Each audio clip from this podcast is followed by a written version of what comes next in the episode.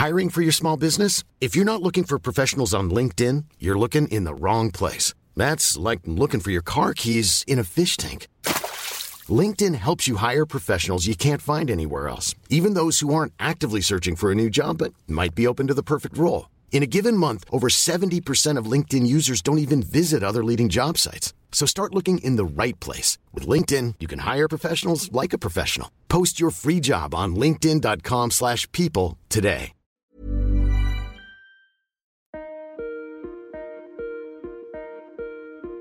Los canales de e-commerce se aceleraron en su participación. El, reto principal de cara a, la omnicanalidad fue cómo lidiar con variaciones importantes en la mezcla de lo que tradicionalmente cada canal representaba nuestro cliente al final sí venía teniendo un cambio, digamos, en el comportamiento de consumo de medios. Entonces tuvimos que ajustar nuestra administración de inventarios, la manera en que estábamos haciendo logística.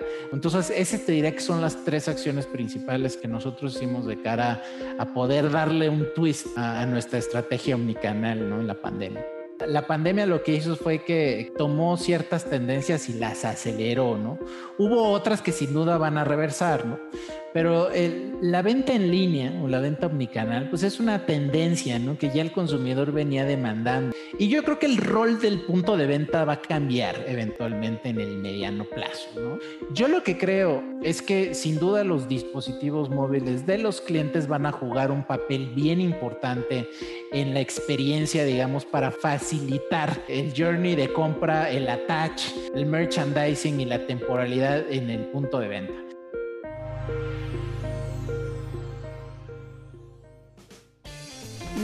La voz del marketing, presenta.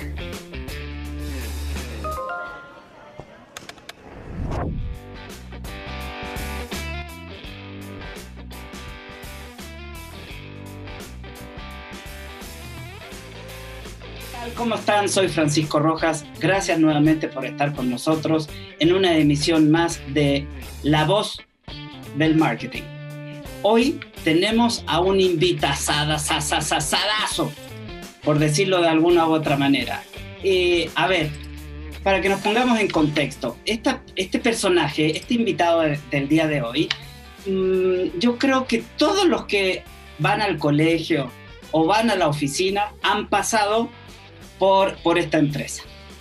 Tenemos a nuestro invitado, a Marco Pérez López, él es el director de mercadotecnia de Office Depot. ¿Qué tal, Marco? ¿Cómo estás? Muy buenas tardes. Buenas tardes, Francisco. Todo muy bien aquí, esperando con ansias la entrevista. Ah, te lo agradezco, pero no seas tan, tan mentiroso.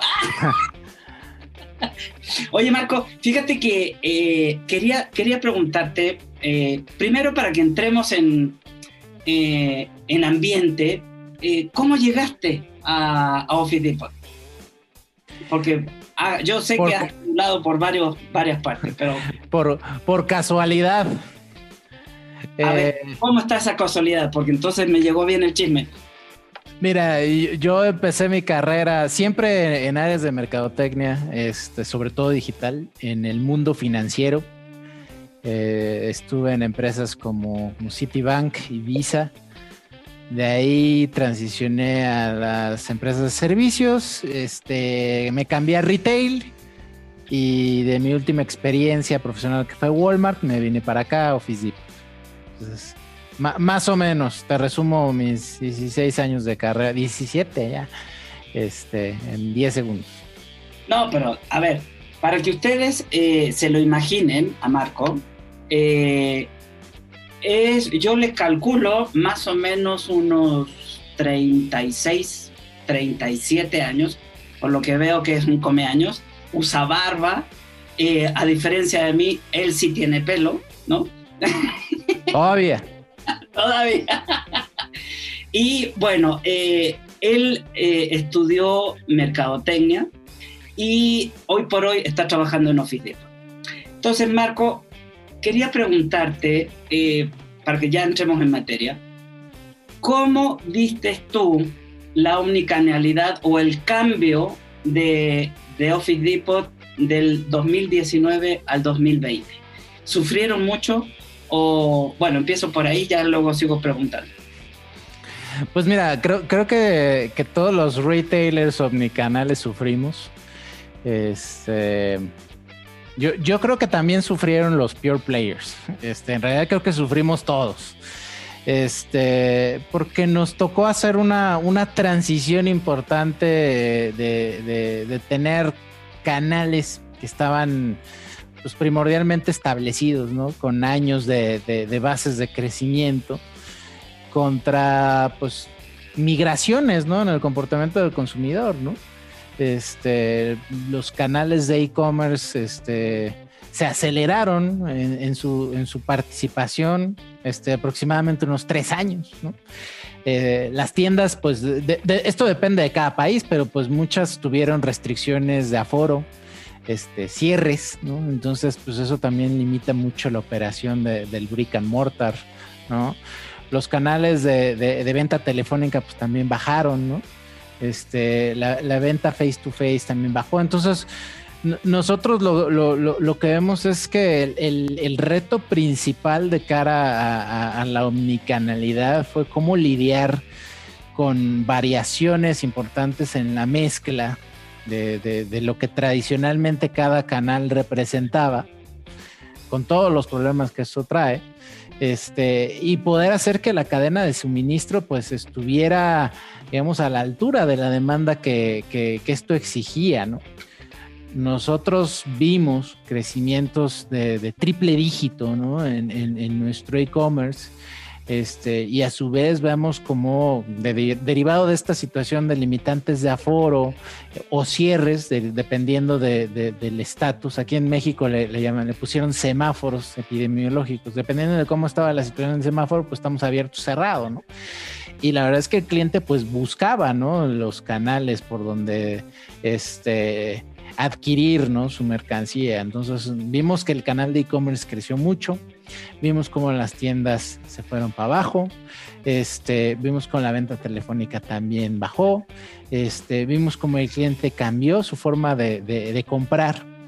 Este, pero sobre todo eso, el, el- cambio, digamos, en las composiciones de las bases, ¿no? Y el reto que esto representó a las cadenas de suministro, pues fue lo que, lo, lo que hicieron que, que- muchos sufriéramos, ¿no? Pero al final creo que los que hoy sobrevivimos este, y tuvimos todos estos aprendizajes, pues somos los que vamos a poder contar nuestra experiencia y, y- y seguir trabajando en la experiencia del cliente. ¿no? Claro, no, por supuesto, pero a ver, a ver Marco, a ver, échame la, la, la neta, así como dicen aquí en México, la neta, la neta. De un día para otro te dijeron, tienes que cerrar. ¿Ustedes cerraron o no cerraron? Nosotros cerramos en parte, insisto, de- de- obedeciendo a las Ajá. eh, digamos, adscripciones o legislaciones locales, ¿no? Este, entonces, en, en- en el área metropolitana de la Ciudad de México, por ejemplo, ahí sí tuvimos que cerrar, ¿no? Pero en el varios otros estados de la República Mexicana, estoy hablando en específico de México, este, no cerramos, pero Ah. teníamos limitantes de aforo. Entonces, Claro. llegamos a tener nosotros en el formato Fizipot, este, nosotros tenemos 250 tiendas, llegamos a tener 120 tiendas cerradas, o sea, casi el 50% de la operación cerrada. Este, en países, por ejemplo, como Panamá, que también vemos desde México, pues sí se cerró al 100%. Este, Costa Rica también estuvo cerrado un tiempo, este, Honduras también, El Salvador también, pero ellos no, no, no tanto. O sea, fueron, insisto, pues dependiendo de las legislaciones locales y las decisiones de la autoridad pública local, las que determinaron los cierres, ¿no? Nosotros, el, el punto que te puedo dar como referencia es que estuvimos hasta el 50% de nuestra operación de brick and mortar cerrada. Ese fue nuestro punto máximo. Ahora, ¿tú también estás a cargo de, de- de Centroamérica y Latinoamérica? Nosotros vemos en parte Centroamérica, porque Perfecto. ya Latinoamérica nada más se nos quedaba la operación de Colombia, que se cerró el año pasado, y Chile es una empresa hermana que se llama Prisa Depot, pero tiene otro tipo de negocio. Esa sí, yo la conozco, para que veas. Ah, qué bueno. Pues. Un saludo para allá Prisa Dipota, Carlos Conley, nuestro gerente general de Prisa.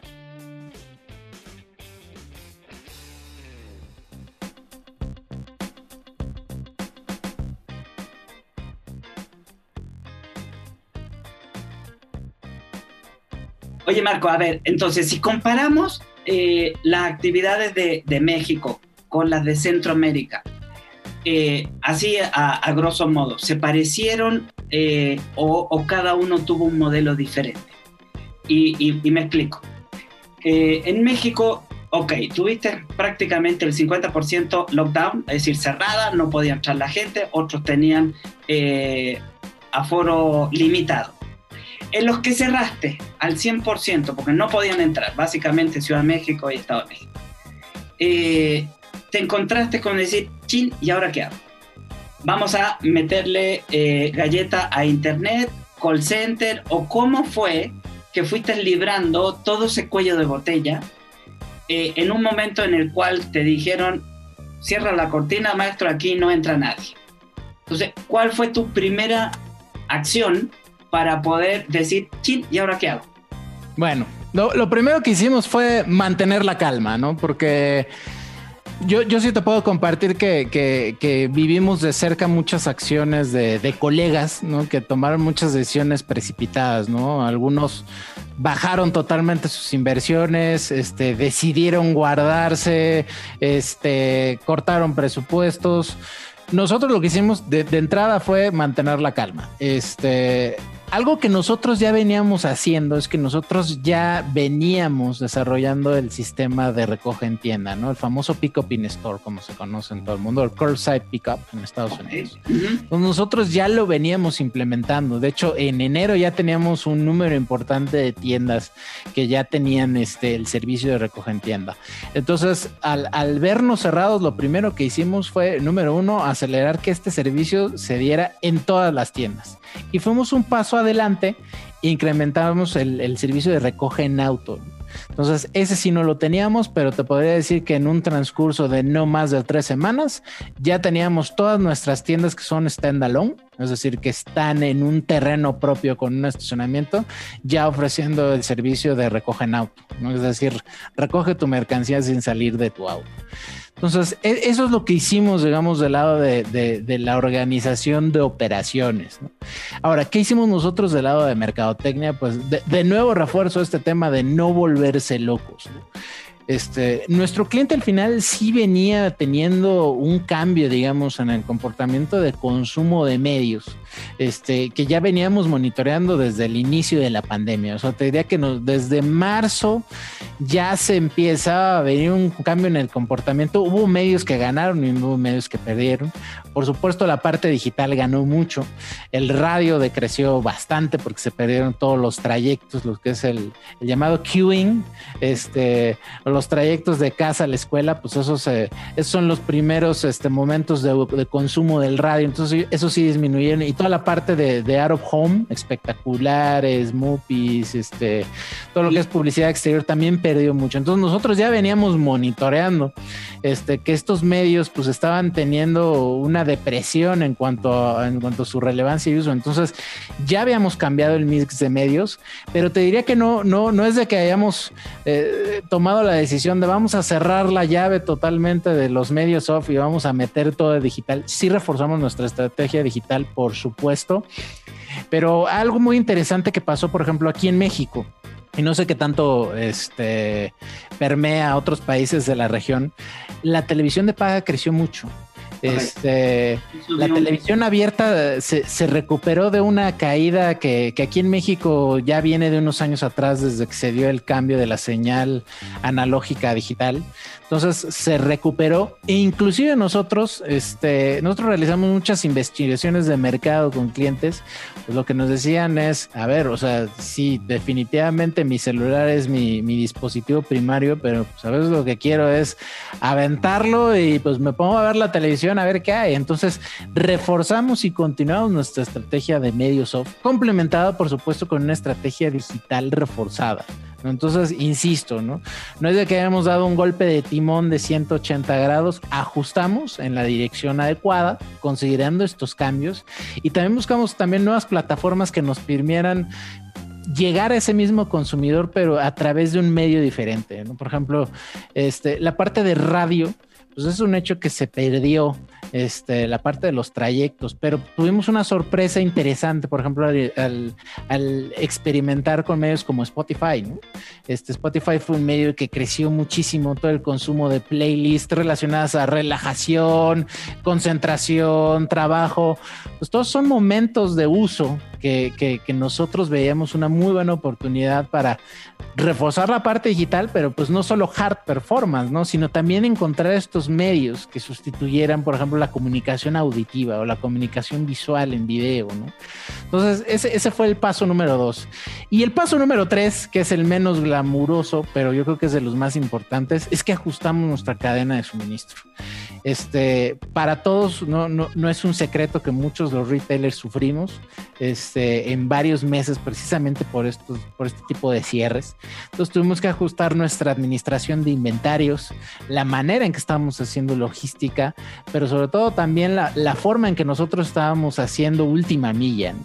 Porque algo que, que, que es un antes y un después este, en la pandemia es que hoy tenemos a mucho más gente comprando en línea, que sus expectativas de servicio son los especialistas, los top de cada categoría, esa es mi expectativa mínima de servicio, ¿no? Y que tenemos un consumidor mucho más informado y exigente, ¿no? Entonces, para todos los que, los que tenemos una presencia en el mundo físico, pues nos tocó hacer un catch-up, ¿no? Con ciertas cualidades que, tal vez estos pure players pues ya tenían, este, pero como nosotros teníamos la, ventaja de la tienda física, pues en ese momento la perdimos, ¿no? Entonces, ese te diré que son las tres acciones principales que, nosotros hicimos de cara a poder darle un twist, ¿no? A, nuestra estrategia omnicanal, ¿no? En la pandemia. Oye, Marco, eh, aquí entre nos, porque ya sabes que no nos escucha casi nadie, nada más sí, no, no. del otro lado. ¿cuál fue el que más te costó? Según yo, pudiera llegar a ser la última milla, pero no sé, es lo que te pregunto a ti. ¿Cuál es el que más te costó? No, definitivamente los temas de logística. Mira, eh, insisto, no, no, tengo mucha referencia de, otros mercados, pero aquí en México, eh, las empresas este, que nosotros llamamos paqueteras, que son los DHL, FedEx, este, todos UPS, todos estos grandes paqueteros, pues de un día para otro se les vino el mundo encima, ¿no? Todos nosotros, todos los retailers estábamos tratando de usar sus servicios este, para enviar nuestra mercancía al cliente y pues ellos de un, de un día para otro se vieron rebasados también. Entonces, pues ahí había un trade-off, ¿no? Grande entre nosotros teníamos ciertas capacidades logísticas internas, pero sí apoyábamos de, de, de estos proveedores para hacer este, cierta parte de última milla, ¿no? Entonces, pues cuando, cuando tienes a estos proveedores con picos de demanda nunca antes visto, con niveles de servicio también bajos, este, y es natural, pues ellos también nunca se habían enfrentado a una situación así, pues al final el que, el que, el que sale pagando el plato, pues es el cliente, ¿no? Porque es el que se lleva una experiencia pues que en sus estándares no está en lo que él estuviera buscando. Entonces, te diría que los primeros dos problemas son, son problemas internos. Aquí ya nos estamos viendo un problema externo, ¿no? porque cuando hablas de logística, pues México es un país complicado, ¿no? O sea, tenemos una orografía grande, este, tenemos este, caminos no tan buenos, tenemos una, una, una infraestructura este, buena, pero podría ser mejor. Entonces, ya cuando hablamos de este factor, hay tantas cosas que juegan alrededor este, de cara a la experiencia final del cliente, es recibir mi mercancía en tiempo en forma, que ahí es donde todos los retailers pues, pues sufrimos más, porque no tenemos el control de todas las situaciones, ¿no? Y te podría decir que, que, este, este tema, digamos, en específico, pues es algo que no se ha terminado de resolver, ¿no? Hoy todavía en eventos como Hot Sale, pues vamos a ver picos y demoras de entregas y vamos a ver este, temas de retrasos, porque la infraestructura pues también no se construye en meses, en un año, ¿no? Este, nosotros estamos construyendo, insisto, una nueva estrategia de administración de inventarios, una nueva estrategia de resurtido este, una planeación de demanda que se trata de adelantar más a este tipo de, situaciones, ¿no? Pero pues al final el país sigue siendo México y seguimos con las mismas carreteras, seguimos con los mismos problemas. Entonces, ese te diría que es un problema que, sin duda nos duele a todos y que pues va, a tardar tiempo en, en resolverse, ¿no? Este, y con un cliente pues cada vez más informado y cada vez más exigente y sobre todo que hoy por hoy pues ya tiene acceso a servicios pues que en su, en su perspectiva pues le dan los niveles de excelencia que está buscando de parte de todos.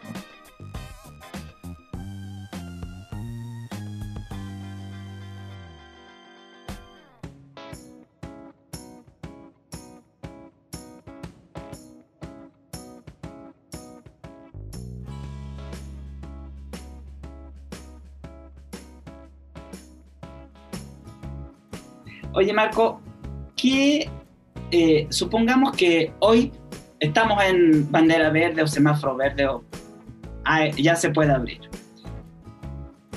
¿Con qué te quedas de, pandemia eh, eh, abierto o, cuáles servicios se van a quedar, cuáles se van a, se van a ir o cuáles se van a diluir más que otros o sigues igual? No, definitivamente vamos a quedarnos en un punto medio. Eh, no vamos a estar al 100% como estuvimos prepandemia. O sea, te diría que... Eso ya no va a existir más. Eso ya no va a existir. La pandemia lo que hizo fue que, fue que adelantó tendencias. Y eso es bien importante de este, dejarlo bien claro.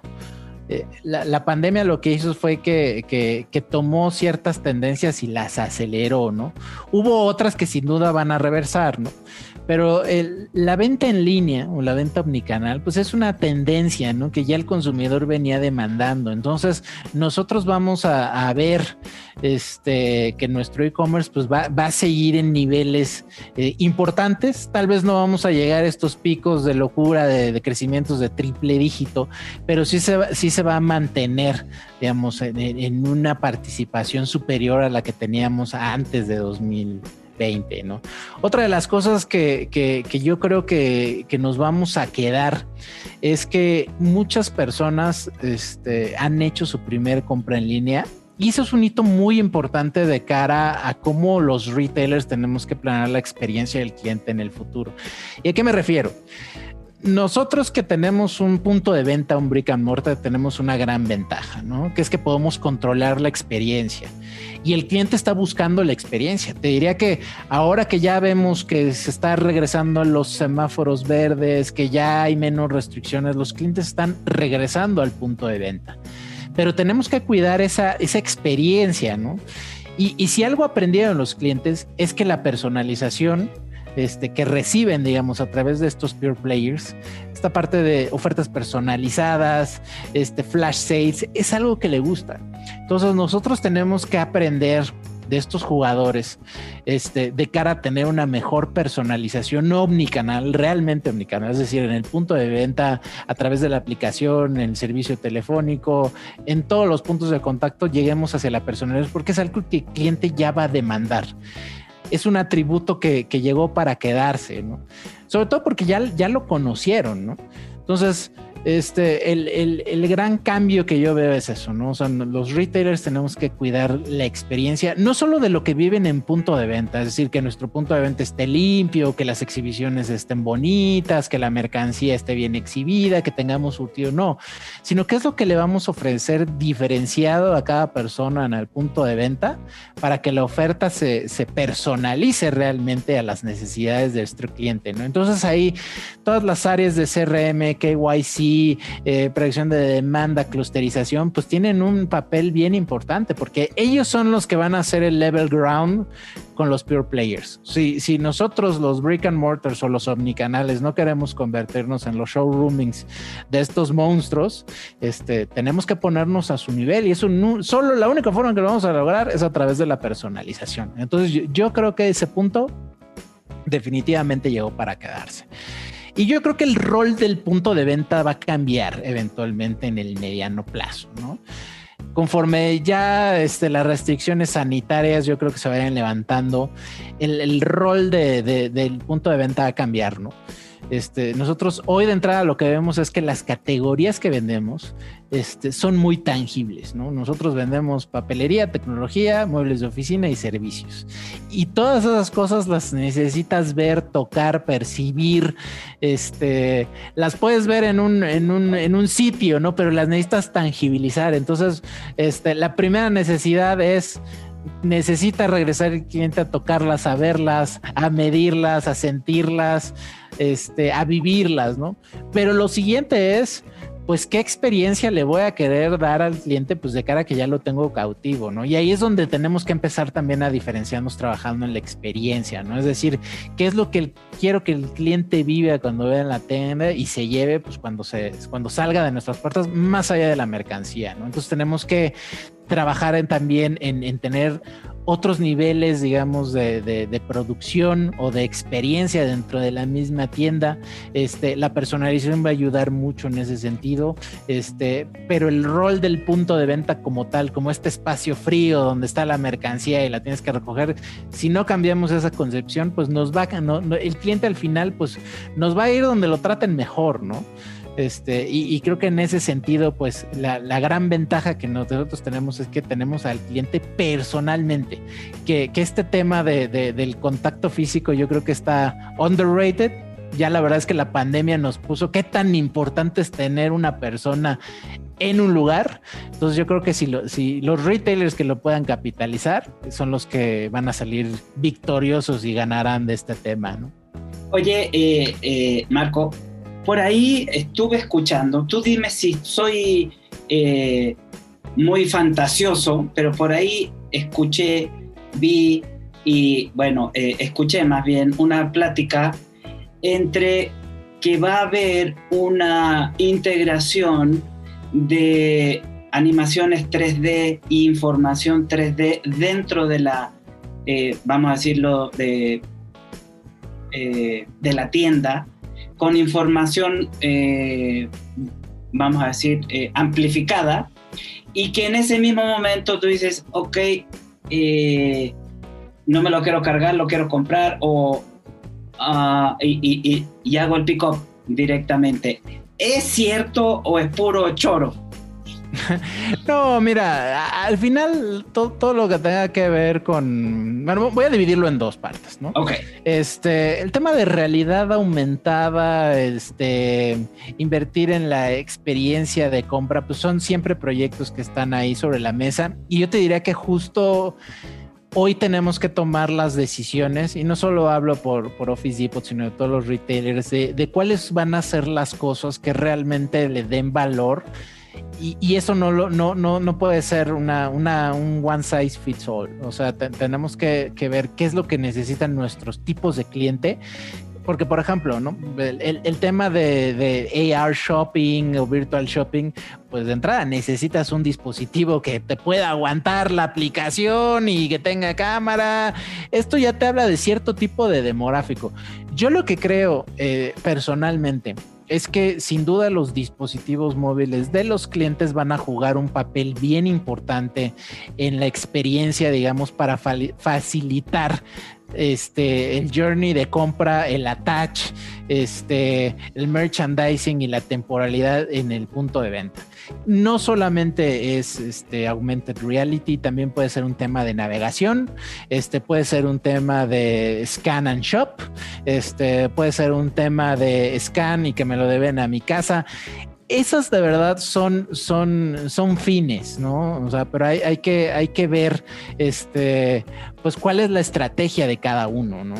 Eh, creo que estas ideas de, de, de, de, no sé, AR shopping o augmented reality suenan muy sexys, pero al final creo que si el consumidor no les ve el valor, pues no terminan más que siendo gimmicks yo creo que eventualmente todos los retailers pues tenemos que este, planear este, a mediano plazo, pues cuál va a ser nuestra estrategia omnicanal y discernir, pues cuáles de estas cosas, pues realmente vale la pena hacer, ¿no? Yo, por ejemplo, sí creo que, que un tema que tenemos que traer sobre la mesa pronto, y esto va para todos los que tienen superficies medianas y grandes, pues es el tema de la navegación, ¿no? O sea, sí hay personas que sí les cuesta trabajo o que lo ven cuando son grandes superficies es intimidante o les da flojera. O sea, yo, creo que eso puede ayudar mucho, ¿no? En el sentido de darle a las personas una accesibilidad a tu propio planograma para que su experiencia sea más fácil, ¿no? Este si queremos facilitarlos a que pues, nos escaneen algo y se lo manden a su casa con una identidad única digital, me parece que hoy ya muchos están listos para hacerlo. Inclusive por ahí vi que alguien ya lo hizo.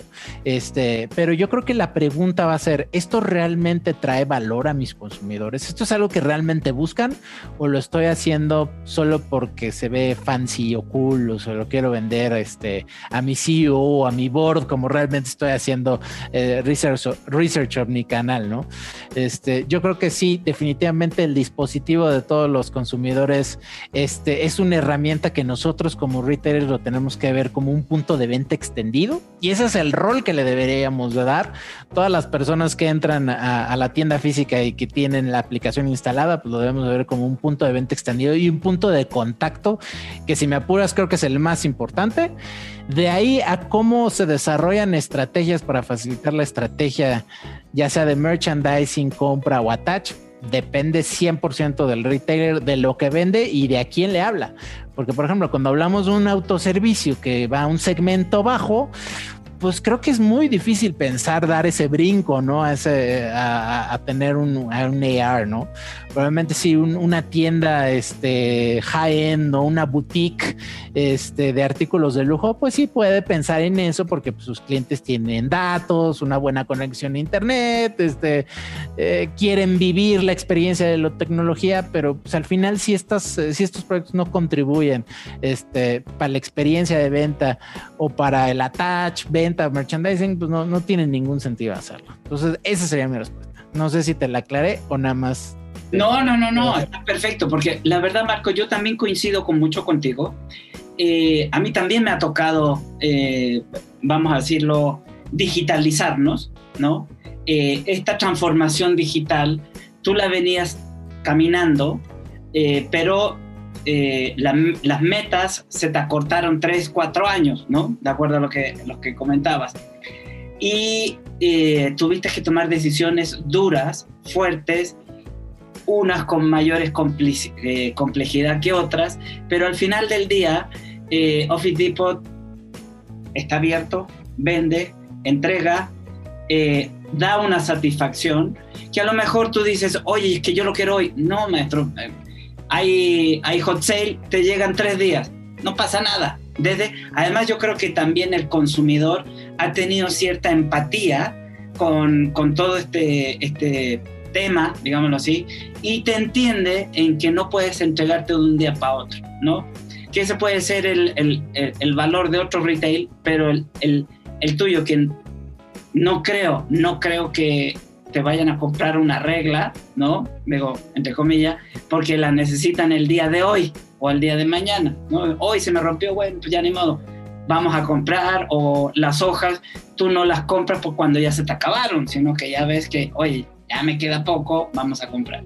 Entonces hay un entendimiento y una, eh, eh, vamos a decirlo, em, afinidad porque todos hemos estado haciendo un esfuerzo bastante grande.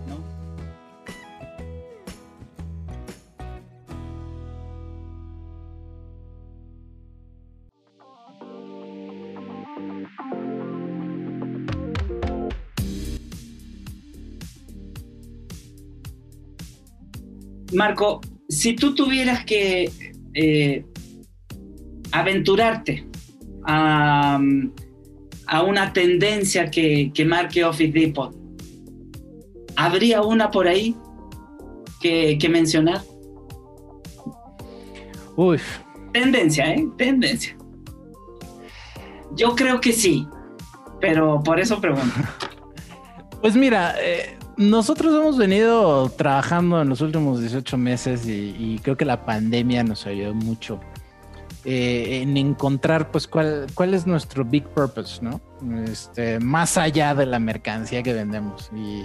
Y, la verdad es que cuando, cuando reflexionamos acerca de, en qué momentos de la vida de los clientes estamos, pues vimos un, hilo conductor bien padre, en el sentido de ayudamos a las personas pues desde su edad temprana este, a la estimulación, cuando estás en el kindergarten, tus primeros útiles escolares, tu educación temprana, este, tu desarrollo universitario, estamos ahí presentes, probablemente ya con tecnología, este, posteriormente, pues tu, tu, primer este, trabajo formal, este, hasta un emprendimiento de un negocio, ¿no? Entonces nosotros, nosotros lo que estamos tratando de hacer es, es hacer un lifetime cycle o una, una estrategia de, de, vida para nuestros clientes. Entonces, yo, yo creo, creo que ese es un tema que, que eventualmente nos podamos este, ir apropiando y que ya muchos lo están haciendo, ¿no? El, ver al cliente,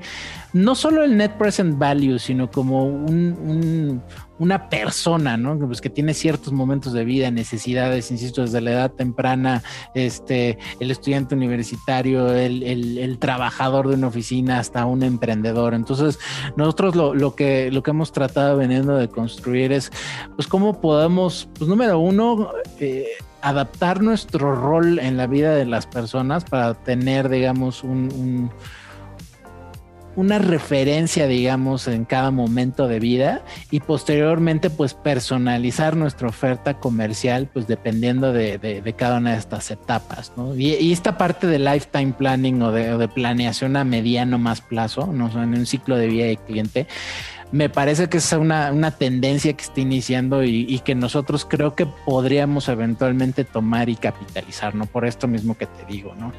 Creo que, por ejemplo, los bancos lo están empezando a hacer, ¿no? Pero están en este, pañales. Están, en pañales, ¿no? Pero lo están empezando a hacer, ¿no? O sea, toman a clientes, no sé, desde su tarjeta universitaria hasta pues la que ya, este pues, les dicen come años como yo, ¿no? Este, entonces en ese sentido, creo que esa es una tendencia que de uso de datos en mediano largo plazo que, nos podría ayudar mucho también como un, inclusive un revenue stream, este, y para la cual pues estamos trabajando, ¿no? Y esa es una tendencia pues que cada vez más, este, digamos, jugadores avanzados están haciendo, ¿no? Como Apple, ¿no? Este, Apple te quiere ser tu primer dispositivo hasta que te mueras, ¿no? Y tiene, digamos, toda esta información de todos los puntos de contacto y toda actividad para personalizar su oferta, sobre todo de servicios, ¿no? Entonces, yo te diría que esa es una de las cuales, pues, nos queremos transformar para apropiarnos y que creo que nos hace todo sentido justamente por esto que te digo, ¿no? Este hilo conductor, no me gusta usar la palabra, pero creo que productividad o el, hacer que una persona se, se vuelva productivo, este, es algo que es un terreno que, en un futuro nos puede ayudar ¿no? a definir nuestra, nuestra oferta comercial, nuestro rol, y que sí es una tendencia de, de, mediano largo plazo que, eventualmente lo queremos capitalizar. Fíjate que entiendo perfecto y, te agradezco la explicación. Eh, yo lo, yo lo, lo que acaba de decir, yo lo traduciría a ser como el hermano que ayuda y facilita o el facilitador para que el hermano o el hijo eh, pueda cumplir sus sueños. Eso, eso para mí es Office Depot hoy. Hoy que te está acompañando. Yo lo veo con mis hijos. ¿ya?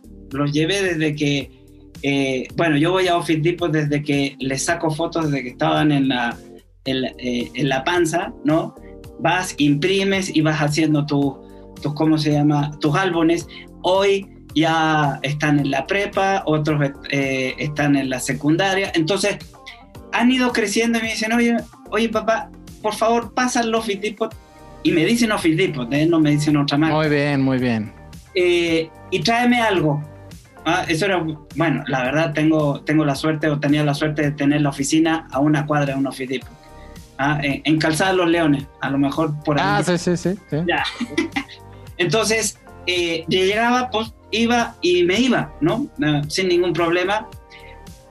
Llegó la pandemia, ¿dónde compramos los útiles, mi chavo? No, pues en Office Depot, pídelo. Oye, a ver, por, por teléfono, que sea. Entonces, ya eres parte de la vida de los chavos, de los jóvenes y, vamos a decir de toda la línea eh, productiva del ser humano, ¿no? Eh, yo, yo quiero, Marco, no sé, no soy nadie, para felicitarte, pero realmente han hecho un esfuerzo muy grande, muy satisfactorio y te lo digo como consumidor. Eh, y entendiendo la, mm, eh, la temática de, del confinamiento y todo, eh, yo te quiero decir que es una de las pocas tiendas en las cuales no he tenido ninguna queja. Buenísimo. Y, créeme que eh, he comprado en otros retailers y, no hombre, compré en septiembre y hasta el día de hoy me siguen cobrando triple, triple, y no me llegó el producto. ¿no? Entonces es una experiencia totalmente nefasta y eh, con ustedes no he tenido ningún problema. Entonces vamos a, a, a ver eh, si tú me dejas invitarte unos meses más adelante, nuevamente ya en cabina y todo, para que nos cuentes cómo fue el, ¿sí? el, el post-COVID, ¿no? si se cumplieron tu, ¿cómo, ¿cómo se dice la palabra? Espérame, se me fue. Predicciones. Exactamente. si se cumplieron tus predicciones o no, qué tanto te tuviste que adaptar. Y, y, una de las cosas que me quedó una duda es, dentro de los servicios, tú dices que se, se va a quedar un mix, ¿cuáles definitivamente se van? ¿Qué se va? Sí, ¿qué se va de COVID y ya no regresa más? Pues mira, de, nosotros, pues no, seguimos todo igual, pero por ejemplo, yo, yo te diría que, que, cosas que creo que se van es este. Pues por ejemplo, tristemente las funerarias les está yendo muy bien. este, creo que todo lo que tiene que ver con servicios de salud va a regresar al, a, a, un punto, no, tal vez no igual, pero no al punto en el que están hoy, ¿no? Este, yo creo que hay otras industrias que sí, sí sin duda va, van a tener problemas, ¿no? Este travel le, le, le, toca largo, ¿no? O sea, yo, yo creo que sí, eventualmente la, la, parte de travel se va a recuperar y volverá a crecer, pero le toca largo. Este todo lo que tiene que ver con, con juntas, convenciones, exposiciones, yo creo que eso sí ya no se va a recuperar como era. O sea, todo lo que era pues mucho de face to face marketing o B2B. Este, yo creo que las empresas pues ya vieron que pueden hacer muchas cosas precisamente en medios como este. Entonces esos presupuestos no van a regresar. Entonces esas grandes exposiciones que veíamos de este gigantescas, yo, yo creo que eso ya no, no va a regresar a como estaba. Este, ¿qué más? Pues yo creo que esos, esos son los que los que les va a, va a ir peor. A, les va a ir peor. Pero pues, si lo ves también son tendencias. O sea, esta parte de, de, de, las exposiciones, pues ya venía a la baja, ¿no? Este, la parte de las funerarias, pues les tocó estar en el lugar adecuado, en el tiempo adecuado, pero pues bueno, esos siempre van a tener un negocio flat, ¿no? Este, las tendencias estas de, super salud, este, eso ya, ya venía, ¿no? Digo, igual no se va a quedar al nivel en la que estaba, ¿no? Este, simplemente, por ejemplo, ahora todos los laboratorios están ganando muchísimo por todas las pruebas, ¿no? Pero pues va a llegar a un punto en que ya no te vas a tener que hacer la prueba cada semana o cada 15 días, ¿no? Entonces eso regresará. Pero yo, yo creo que, insisto, ¿no? La, las tendencias se, se aceleraron, ¿no? Y, así hay que verlo y entenderlo, ¿no? Este. Yo, yo lo que creo es que hay negocios que salieron ganones, como estos que te decía, y otros pues que, que, que, perdieron más rápido de lo que hubieran perdido, ¿no? Por ejemplo, por ejemplo, las exposiciones pues tal vez les quedaban, no sé, unos 10, 15 años más, pues ahorita no sé cuánto tiempo les va a quedar, pero mucho menos de lo que tenían, ¿no? Este, por ejemplo, yo, yo, creo que el, el, rol de los medios impresos va a cambiar, ¿no? De, de, ser este objeto de distribución masiva, pues a ser más como un objeto de consulta, algo más tangible, ¿no? Por ejemplo, yo creo que en ese sentido, pues ya los periódicos ya cada vez se imprimían menos, ¿no? Su canal físico no, no era el menos importante, pero cada vez el digital era el más importante. Entonces, insisto, son tendencias que lo que vino a hacer la pandemia es ramba algunas las aceleró de más, ¿no? Y hay otros que, por ejemplo, Travel, que, que, sí, definitivamente se va a recuperar, pero pues le va a tocar sufrir un poquito, ¿no? Y yo creo que es así, sin duda, si nos juntamos en un año para el seguimiento de la entrevista, pues yo creo que van a seguir en las mismas, ¿no? Oye, Marco Pérez, director de Mercadotecnia de Office Depot. Eh, muchísimas gracias por haber estado con nosotros. Aunque tú no lo creas, ya nos echamos más de 40 minutos de plática. No, qué bueno. Eh, espero que eh, no te haya sido tan tedioso. No, para nada. Y bueno, muchísimas gracias por haber estado con nosotros, Marco. No, gracias a ustedes y aquí estamos para recibirlos y compren en Office Depot. Ya escucharon, Office Depot a comprar por, en línea. Y la experiencia eh, ha sido mucho mejor, va a ir mejorando y si tienen alguna queja, mándenle un correo a Marco. ¿eh? Sí, mándenlos, aquí estamos para todo. Muchas gracias, Marco. Gracias a ti. Nos volvemos a conectar la próxima semana en La Voz del Marketing en neocomunicaciones.com. Hasta la próxima. Neo, la voz del marketing, presentó.